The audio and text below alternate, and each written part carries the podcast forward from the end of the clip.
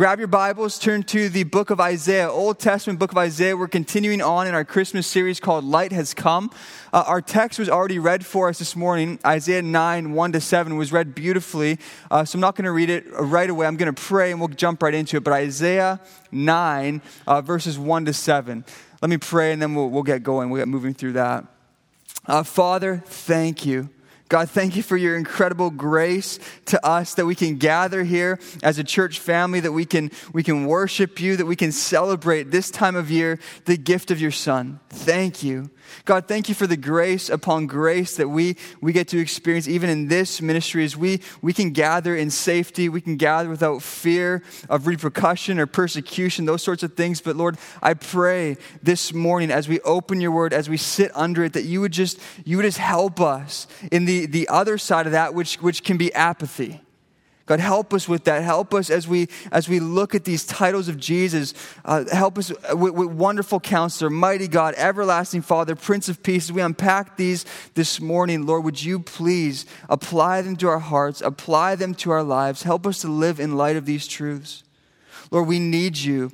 We need the power of your Spirit to fill us. We want to walk with you in this life, not simply give lip service to that. And so, Lord, please make us pleasing to you. May our response to your word today be exactly the right one. And Lord, would you lead all those who are here who don't yet know you, would you lead them to come to understand this great gospel and this offer of salvation and life that you've extended by the power of the life, death, and resurrection of Jesus. So we love you, Lord. It's in your name. Amen.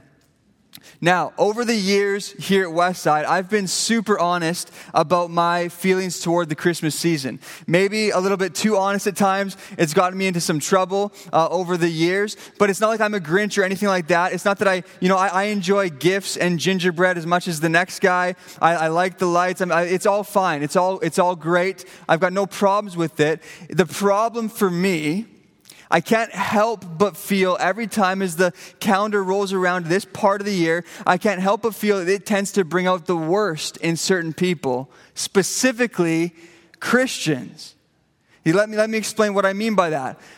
This time of year, you and I are led into the no man's land between two totally different and competing narratives, like two totally different stories. On the one hand, we have the story of consumption and consumerism. Right? That's a story that our culture's bought into, hook, line, and sinker. We're all the way there. We're all about that. And this time of year, it just goes nuts.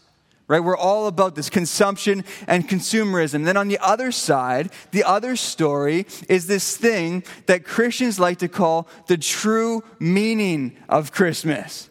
Right? And when Christians just say the true meaning of Christmas, everyone else just sort of rolls their eyes and goes, okay, here we go again. Right? But by the true meaning of Christmas, what we mean is that God entered our world to take away our sins. That's what we're talking about. The true meaning of Christmas is that God emptied himself for us. See, we talk about God emptying himself, and that's the heartbeat of this season, even while we spend our time, our energy, our resources, filling ourselves up with all the stuff money can buy. Like, do you see the difficulty in that? See, this time, these religious and cultural narratives, they don't mix at all. And yet we're working really, really hard to try to hold them together, to try to make them make sense with each other, and they just don't. Now, am I saying that it's wrong or bad, to work hard to hold these things together? No, I'm not saying that. In fact, I think it's probably important for us living in the culture that we do in order to hold them together. What I am saying, and the reason I bring it up year after year, is because it's very, very dangerous unless we're aware of it.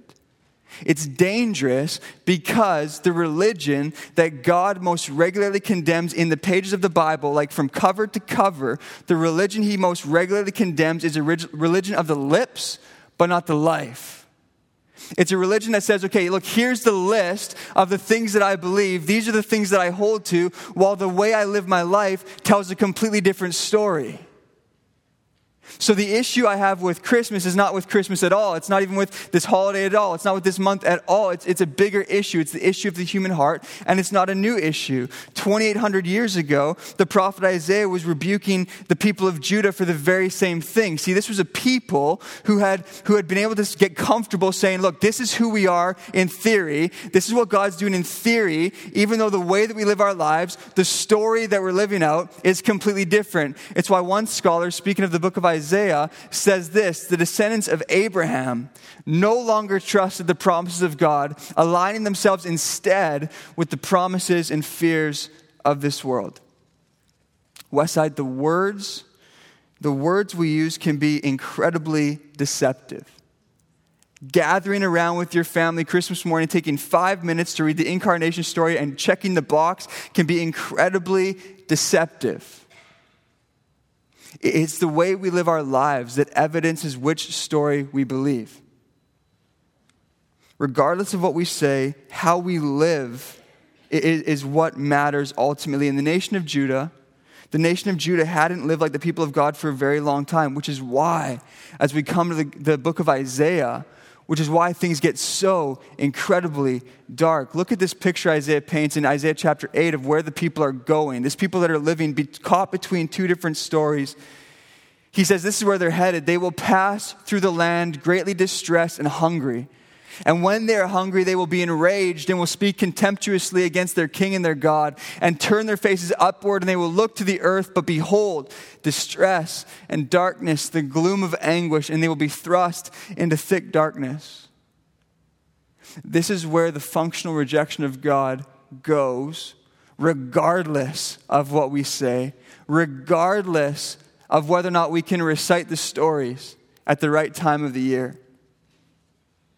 But it's right at this moment that something happens. It's right at this moment that something changes. And if you're sitting here going, man, this is already really heavy. This is depressing. It's supposed to be Christmas time. What's he doing? Hang with me, because it's right here that something shocking and inexplicable happens. As Isaiah paints this picture of darkness for these people caught between two different narratives, two different stories, he immediately moves it to the side. And the very next verse, chapter 9, verse 1, we read this. Have a look at it with me in your Bibles. We read, but there will be no gloom for her who was in anguish. The people who walked in darkness, verse 2, have seen a great light. Those who dwelt in a land of deep darkness, on them has light shone. So somehow we move just now from anguish to joy, from darkness to light. So obvious question, what happened? How did this happen? The people didn't change. We just went from a dark prophecy to an incredibly bright one. What happened? Drop down to verse 6, where we have one of the most well-known prophecies of all time. Here's what happened: for to us a son is born. To us a son is given, and the government shall be upon his shoulders, and his name shall be called Wonderful Counselor, Mighty God, Everlasting Father, Prince of Peace. So here's what's driving me this morning. Today, I want to do whatever we can do together to remove every speck of the lie that we can have it both ways. I want to remove every speck of the lie that we can, it's simply enough just to honor God with our lips, to say, here's the true meaning of our lives and what we're living out, even though the way we're living is completely different. I want to get rid of that. I want to destroy that. And the reason why I want to do that is because these four titles that are given to Jesus make it so incredibly clear that coming to him cannot happen in word only. Coming to him cannot happen in thought only. If he is Wonderful Counselor, Mighty God, Everlasting Father, Prince of Peace, if he is each of those things, then our lives will be radically different. The way we live will change radically when we come to him. So next few minutes, all we're going to do is just briefly look at each of these four titles. We can't dive in as deeply as I would love to. We could do a week on each of the four, definitely, but we can't dive in as deep as I want to. But I just want us to skim the surface and see how, first of all, how beautiful and life-changing these are. And then I also want us to see why it is that we reject them. Like, we like them. We like the way they sound at Christmas. They sound really good at Christmas. But when it comes to actually living out of these, when it comes to actually applying these to the day in, day out of our lives, why is it that we continue to reject these? So that's where we're going. And I'm hoping that if you and I focus on Jesus together, that we can have a Christmas season this year where we're more full of worship. And I mean, like, real worship, you know, that just takes over all of us. We're full of worship and the Holy Spirit, more full of those than we are of eggnog. That would sort of be the goal for today, okay? And I love eggnog. I'm all about eggnog. I like it. As long as you can get it dairy-free, I'm happy. So let's jump in, which is really hard to find. Anyways, let's not get into that. So let's jump in. What does it mean that Jesus is called Wonderful Counselor? For me, in my life, I've been really blessed to have lots of great counselors over the past several decades. Growing up, my parents, we had kind of an open policy. We could talk about anything and everything. Grandparents, when I got a little bit older, I had these men that surrounded me in my life that would take me under their wing and counsel me. I had one pastor who allowed me just to shadow him day in, day out for a couple of years, which was an amazing gift to me. Great counselors. The one piece of advice, though, that I remember really specifically didn't come from any of them. One of these pieces of advice I just look back on, it was just so helpful to me. It actually came from a financial advisor. So before Melissa and I got married, we decided, you know, the best thing to do to start our life together would be to buy a home. It's obviously the best thing to do, we thought, and so we found a place. We got the mortgage. You know, we picked out our cabinets. It was brand new, so we got to pick all that stuff. It was fun for her. We put all that stuff out. You know, we did all this stuff, signed all the papers, and then we met with the financial advisor. So we're sitting down, and I'll never forget the way my stomach dropped when he looked across the table at me, dead in the eyes, and said, "Matt, don't do it. You're in way over your head." My stomach just sank. Took my bride-to-be out. I said, "We need to go for a drive." Went for a drive, and I said, "We're not doing it. We're not going to start. We're not going to start this way. We're not going to do this." She was mad. I was mad. We were very, very excited about this. But a year later, when I wound up in the hospital, so a lot of you know that story. I wound up in the hospital. That building continued to sit 50% unsold, and then there was a massive fire that burnt half of it down. And our unit would have been right in the middle of the smoke damage, like not enough to get the full insurance payout, just all the smoke damage. We were incredibly thankful for that advice. Counselors, Westside, are great gifts to us. They're great gifts because we don't always see straight. We get so caught up in our hopes and our dreams, and we get so inward turned and can become so self-consumed that we need help. We need someone to step in and show us which way to go, how to live. And in fact, the Bible recommends that we seek out counselors. That's why Proverbs 11:14 says, "Where there's no guidance, the people falls." But in an abundance of counselors, there's safety. Now, notice two things about that verse. First of all, seeking counsel is a good thing. But second, we're not very good at it. We're just not. Even if you have the best counselors in the world, we're not very good at it. It's why we need an abundance of them. See, at some point, no matter who you're getting counsel from, it's always an issue of the blind leading the blind to some degree. So the best we can do as human beings is gather as many as we can and look for patterns in what they're telling us.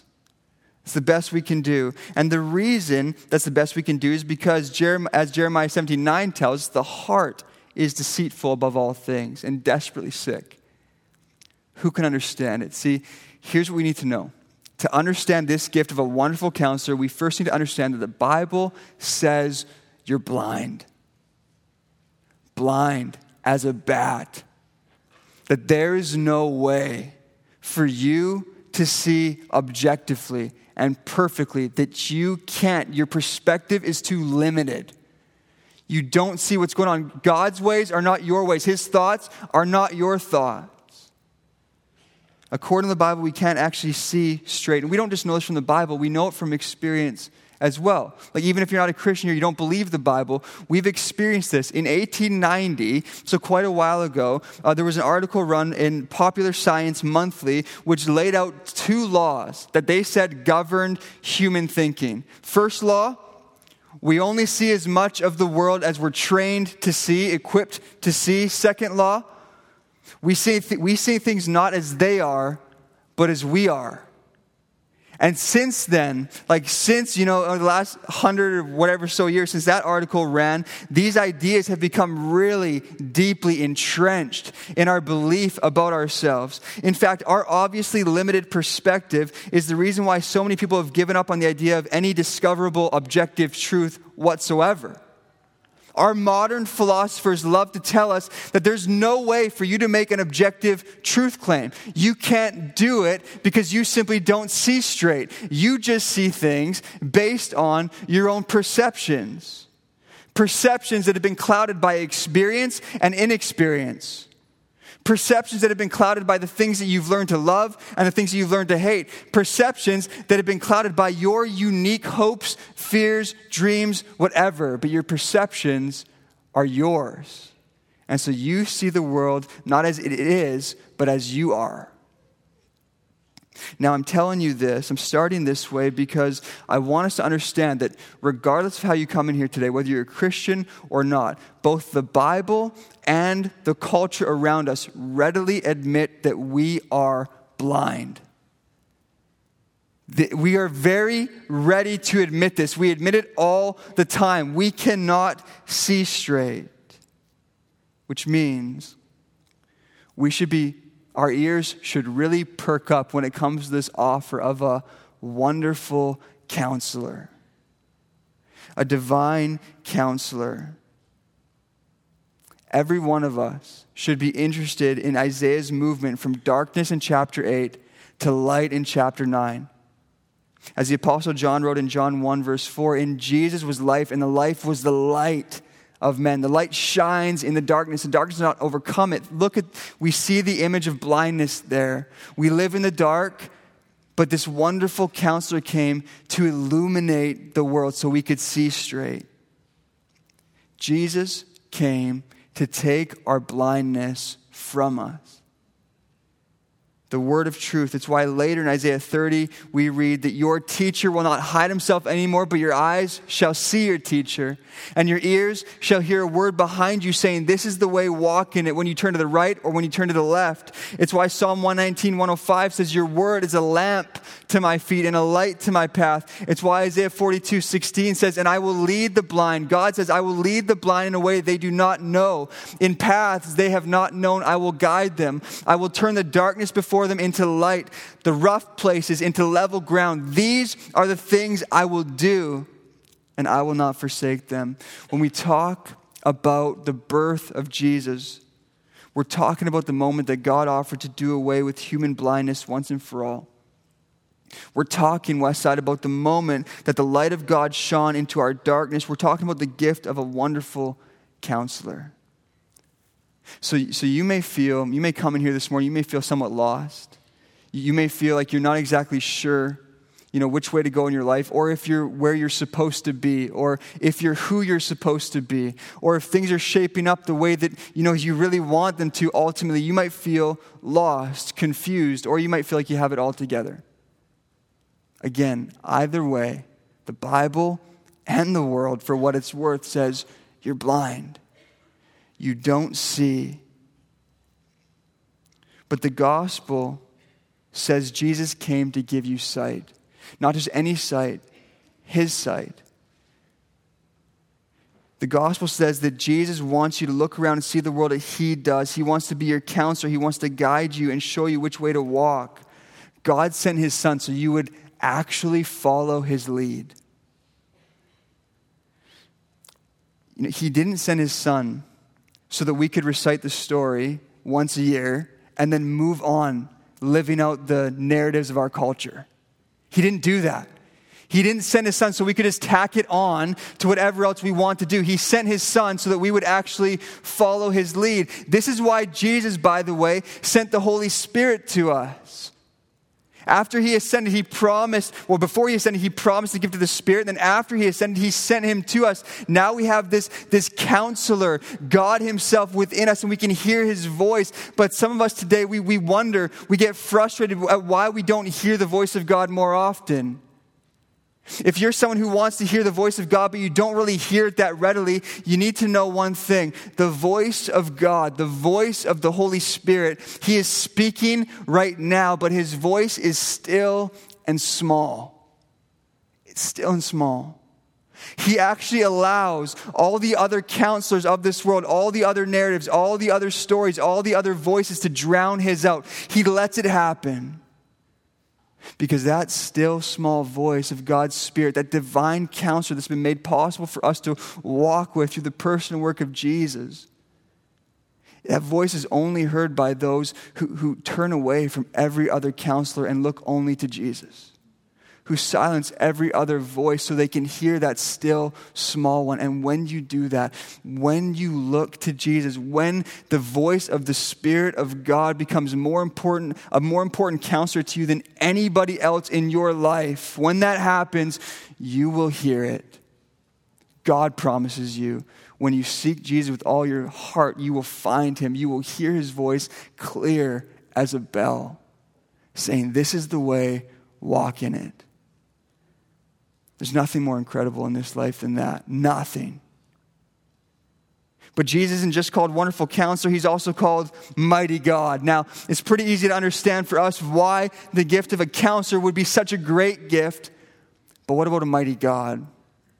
Well, to understand this one, we have to look at another deeply embedded kind of illusion that we believe. We've already talked a little bit about the illusion of sight. You know, we like to believe that we can see things very accurately, but now in order to understand what it means that Jesus is mighty God, we have to deal with the illusion of control. See, we love to tell ourselves that we're in control.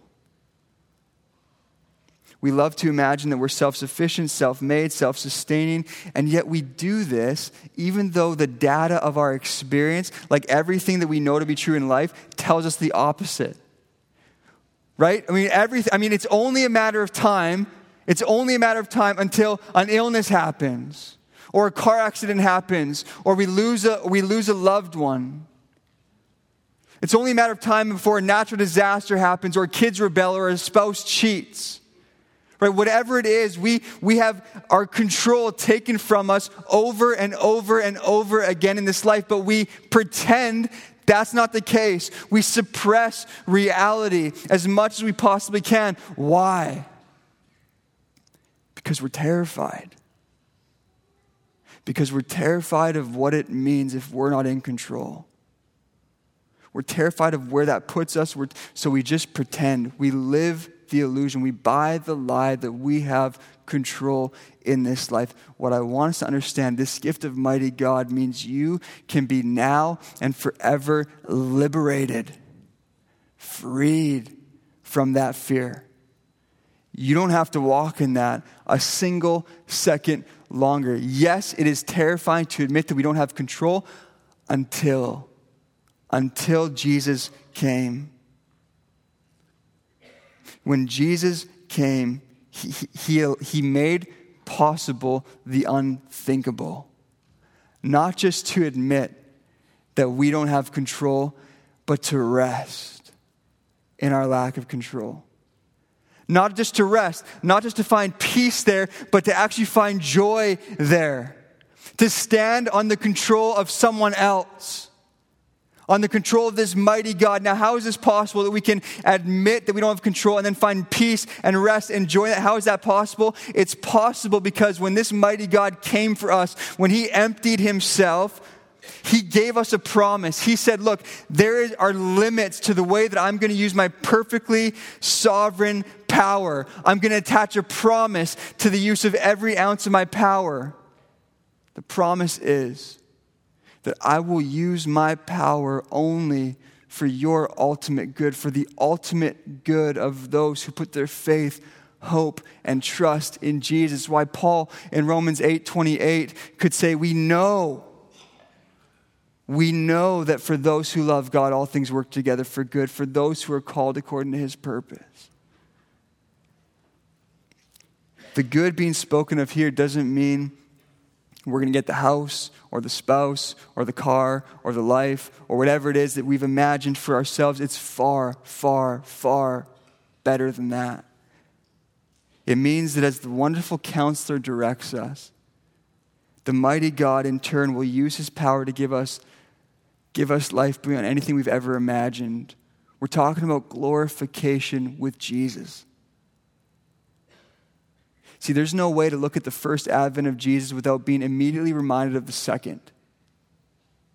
What Jesus started when he came, he will finish when he comes again. There's no way to read the Christmas story about Jesus being born without being faced with the fact that he's coming again. But the second advent, the one that we are waiting for today, right? The one that we're waiting for now, just like the people of God waited for back then, the one that we are waiting for now, it will only be good news for those who've given up, been freed from the illusion of control. Man, and I get that that's way easier said than done. A few weeks ago, my wife and I were out for dinner, and it was one of those dinners where we were in the restaurant, and about halfway through, I'm like, I wish we weren't in the restaurant right now because this is getting way too deep, and I just want to be at home, not kind of, trying to stop talking when the wait staff come over and that sort of thing. Things were getting super deep. We were talking about life and the future and how we believe God's leading us and where God's leading us, all that kind of stuff. And confession time, I was angry. I was getting frustrated with what we were talking about. I was frustrated with where we were going. I was frustrated with what happened. I was frustrated with what God's doing. All of it, just frustrated. And before I could even think, the words came out of my mouth. I just blurted out, I feel like my life is being taken from me. And then it hit me like a brick wall. That's exactly what we ask for all the time. Like, that's exactly what it means to follow Jesus. It means we give him our lives. We give him the things we've imagined for ourselves. We give him everything. And then in turn, we don't just get his life, but we get him. And if we're doing it right, I think, then we should feel like our lives are being taken from us, as frustrating as that is, because he is reworking something that he wants to do in us instead. Please don't miss this year. Please don't miss that mighty God, the sovereign of the universe, was born, became an infant, born dependent with no control, but trusting his Father. Please hear this. There is no way for a follower of this mighty God to claim to have more control in this life than he did. If you're someone who's trusted in your ability, your power, the strength you have to get things done in this life, if that's where you get your peace, you're not following Jesus. Not yet. Not now. Not in this moment. No one receives the grace of this mighty God as long as they're still pretending to be one themselves. That's just not how it works. We come to him as children. That's why Jesus said, only those who come to me like one of these. Like one of these little children, dependent, weak, needy, realizing their lack of control and looking to him for his. That's the only way. There's no salvation without it. So Jesus, Westside, Wonderful Counselor, Mighty God, and third, Everlasting Father. Now, I don't think there's probably a more loaded term, more loaded title for God than Father these days. I think you'd be hard-pressed to find one. Here's what I know. A lot of us have had difficult fathers, bad experiences with that. What I know is that we cannot even begin to understand what it means that God is Father if we start by looking at the shadow of fatherhood in our world. We just can't. It will be forever tainted by what we see around us. We have to begin with God. Now, in January, we're very excited about a series we're going to be doing, walking through the first few chapters of Genesis. We're calling it Eden. Can't wait for that. One of the first things we'll see is God as creator. Right? God creates, but he didn't just create stuff. He created people, image bearers. And he didn't just create people so that he could have sort of like an ant farm that keeps him amused. He could just kind of watch kind of how things play out in this ant farm. No, he created us, image bearers, and he gave himself to us, which means the very first thing. It means that God is our Father. It means an act of self-giving love. That's where he starts. That's where his fatherhood begins. When we talk about God as Father, we're talking about a Father who never leaves, never neglects, never runs away, never hides, never quits, never abandons. Having that kind of Father, Westside, radically changes the lives of his children. In Jesus, God doesn't just promise to guide us and to use his power for good. He promises to adopt us. He promises us to make us his own. See, there's no manipulation in this whatsoever. There's no strong arming in the gospel whatsoever. There's no forcing anyone into anything whatsoever. God sends his Son, Wonderful Counselor, Mighty God, Everlasting Father, and he says, "Come, all who are weak, heavy laden, all those who need a father, come to me. I'll make you my own."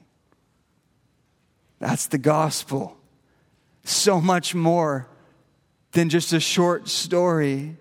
But let's keep ramping it up because there's more here yet. As we come to Jesus, not only do we have this Father who adopts us, we're given a family too. A family who loves us. Westside, the fatherhood of God is what binds the church together. It's what holds us together. The whole family of God comes together unified and bound up in the everlasting Father. Not just a father, but an everlasting Father. Even for those here who had great families and awesome dads, like you'd never trade them for anything ever in the world, it still didn't last, right? It still doesn't continue to be fulfilling for you after all these years. But God's an everlasting Father, and he gives us an eternal family. Brothers and sisters, walking with Jesus means playing our part in the family, using our gifts for the sake of the family, pouring ourselves out in love for each other, laying our lives down in service for each other. And the story of culture is an individualistic story of our culture. An individualistic story. And the scary thing is that often we bring this into the church. And we bring this into our understanding of the gospel. And we think, okay, this is about, me and him. It's an individualistic pursuit, period. I want to come in. I want to go out. I want to be about me. I want to be focused on me. I'm going to apply some lessons here and there to my life, but I'm not going to let people in. I'm not actually going to be part of the family. You've not understood what it means that God is your everlasting Father. And please hear this as well. I totally understand that. I totally get it. Man, our culture, it teaches us not to value family, but to value independence. As soon as I was old enough to leave, I used to pride myself because, I was working at the age of 12. I was buying my own shoes, buying my own lunches, all that stuff. I ran a skate park back then, and that's what I was doing. I was trying to get independent as fast as I possibly could. And then as soon as the time came and I could move out, I was gone. I love my family. I have a great family, but I wanted independence. And it's been very hard for me. It's been hard for me personally to learn this lesson. It's been hard for me to understand what it means that I actually have a family. And that means my boundaries have to go. That means the lines I've drawn around myself to keep myself not only safe but comfortable, they have to go. It's been a very difficult one for me. So if you're coming from that kind of a place, just again, believe me when I say I understand. If you want, man, call me on the phone anytime. We can complain about it together. Hopefully we can find somebody that will gospel us, give us the gospel, rebuke us for our sin. But I get it. But if this is the gift on the table, and that's why we resist the everlasting Father, then we need to understand that God has no intention of staying on the periphery of our lives. The only way to keep your walk with Jesus an individualistic pursuit is to shut off the voice of God, is to cut off the whole Wonderful Counselor piece. And the Mighty God piece. It's the only way. Because if you're going to walk with him, he will bring the family into the middle. He will not stay on the periphery of your life. So Jesus, Wonderful Counselor, Mighty God, Everlasting Father, the last title, Prince of Peace, is really a compilation of the first three. So we've seen that left to ourselves, on our own, without Jesus, we're blind. We can't see. We've seen that we're out of control.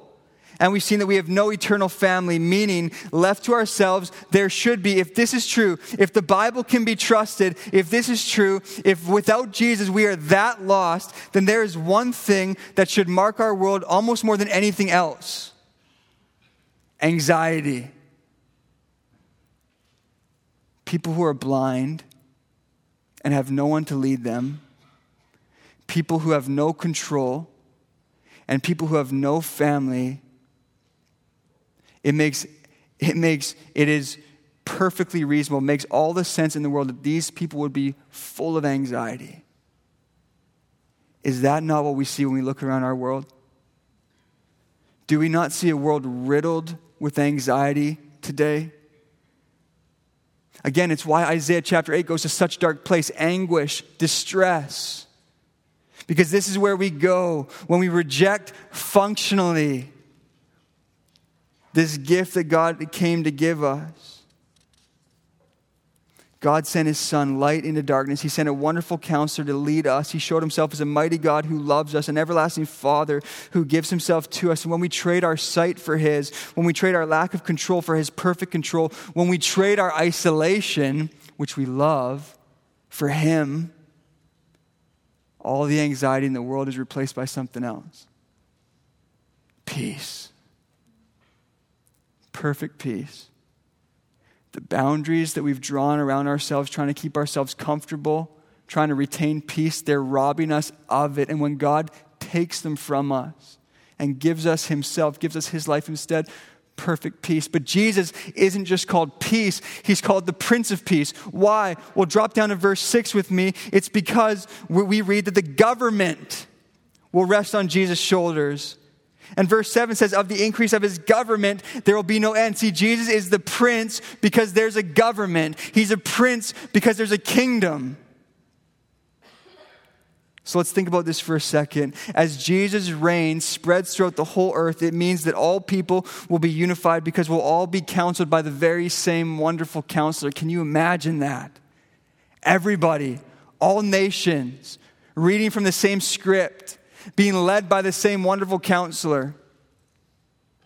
As Jesus' reign spreads throughout the whole earth, it means that there will be no one left fighting for personal control because we'll all be trusting in the power of the same mighty God. Can you imagine that? I mean, this is the stuff we're after. We talk about community and life and peace and ending injustice, all these things. This is how we get it. It's all found in Jesus. As Jesus' reign spreads throughout the whole earth, it means that everyone will belong to the same family. Sons and daughters of the same everlasting Father. The first time a family will ever exist without any dysfunction whatsoever. And it'll be made up by people from every tribe, language, and nation. This is the kingdom. It's the kingdom of God. It's the kingdom that Jesus brought near when he was born as a baby. And this is the kingdom that will be ushered in once and for all when Jesus returns. And because this kingdom, this government, will expand forever, there is no greater title for Jesus than Prince of Peace. Peace will flood us. Right now, if you're a Christian, you have that peace in you. Because we have the first installment of our inheritance. We've got a down payment, a guarantee of what's coming by the Holy Spirit in us. And he gives us peace, peace that passes understanding. But there is coming a day when the kingdom will spread throughout creation. And that peace will envelop us. That peace won't just be internal. It will be all around us. So peace is on the table today. The Prince of Peace offers himself to you today. If you want peace, if you're looking for peace, and look to Jesus. I mean, this is the exhortation part of this. Look to Jesus. Come to Jesus. Put away the other voices. Follow Jesus. Whether you're a Christian already or not yet, give your life to Jesus. Ask him to take your life from you and give you his, and he will. Ask him to lead you, and he will. Seek him with all your heart, and you will find him. You will hear the voice clear as a bell saying, this is the way, walk in it. That's the promise we celebrate at Christmas. This is the story. When we talk about the true meaning, this is what we're talking about. But this is impossible to give lip service to this. It's impossible to do this in word only or in thought only. It's impossible to make this 5 minutes on Christmas morning and then the rest of the time live out of the other cultural story. It's impossible. Before we wrap up, there's one more aspect of all of this that I want to look at with you, one more question that I want to ask very, very quickly. How can we trust it? I mean, where does our assurance come from? How can we be confident enough in this to actually say, okay, Jesus, take my life, give me yours? I mean, how can we have that kind of confidence in this? The answer is at the end of verse 7, where Isaiah writes, the zeal of the Lord of hosts will do this. He's talking about the coming kingdom. He says the zeal of God will do this. What you need to know about God today is that it is quite literally, he is zealous to give you these things. This is what he thinks about. This is what he's been planning for eternity past. This is why you're sitting in this room today, listening to some random guy talk to you about the name of Jesus. That's why. Because he wants to give this to you. He's zealous. We don't use that word a lot. I looked up some synonyms. Eager, intense, passionate. He is eager that Jesus return and the kingdom spread, this government spread throughout all creation. He's eager for it. He is passionate for you to receive this. He's passionate for you to understand what it means that Jesus is Wonderful Counselor, Mighty God, Everlasting Father, and Prince of Peace. So we talked about, as we started, the danger for us of living between two competing stories, two competing narratives. My hope as we go into time of response together now is that we'll choose the story that God's writing, because here's the thing, God is zealous about finishing it. It won't be left 3/4 of the way done. The story you're writing for yourself, you can't finish it. You don't have the ability. You might die before you even get halfway. Who knows? But you can't finish it anyways. And even if you do finish it, it's not going to last beyond you. So choose the story God's writing. Choose the one he's eager to finish. He is eager for Jesus to return. He is passionate about you discovering what it means that he has given you a Wonderful Counselor, Mighty God, Everlasting Father, Prince of Peace. Let's pray, and then we'll respond all together. Father, gracious Heavenly Father, thank you. Thank you for sending Jesus. Thank you for the gift of grace. Thank you for the gospel. Thank you for the joy and the peace and the life that we can find in you. Thank you, God, that you override our stories, that when we give our lives to you, when we seek you with all our hearts, you just take and give us things that are better than anything we could possibly have ever imagined. Thank you. God, I pray for us. I pray for all of us as a church family today. I pray that you will wring every ounce of potential for the sake of your name and your kingdom out of us. Make us people, God, who pursue you so completely, so fully. Lord, that our lives become yours. That we give everything for the sake of knowing Christ. That we understand what Paul meant when he said to live is Christ and to die is gain. Father, I pray that this Christmas we would worship you. I pray that today we would just have worship that permeates not only us but each other. And then we go from here, God, later on and just bring this worship, walking in the power of the Spirit into the lives of the people we love, and your family grows, your kingdom expands. I pray for that. I ask for that. And I ask, Lord, now that just in a smaller way as we are in this room together, some who know you, some who don't. But I pray, Father, that as we think on these things and as we respond to these things, that it would be a pleasing response to you. Help us to respond to your word well this morning. Give us the strength and the mercy that we need to do that and then lead us. Let your light shine in front of us. The darkness not overwhelm us. Be our refuge, Father. Preserve us, Father. We love you. It's in Jesus' name, amen.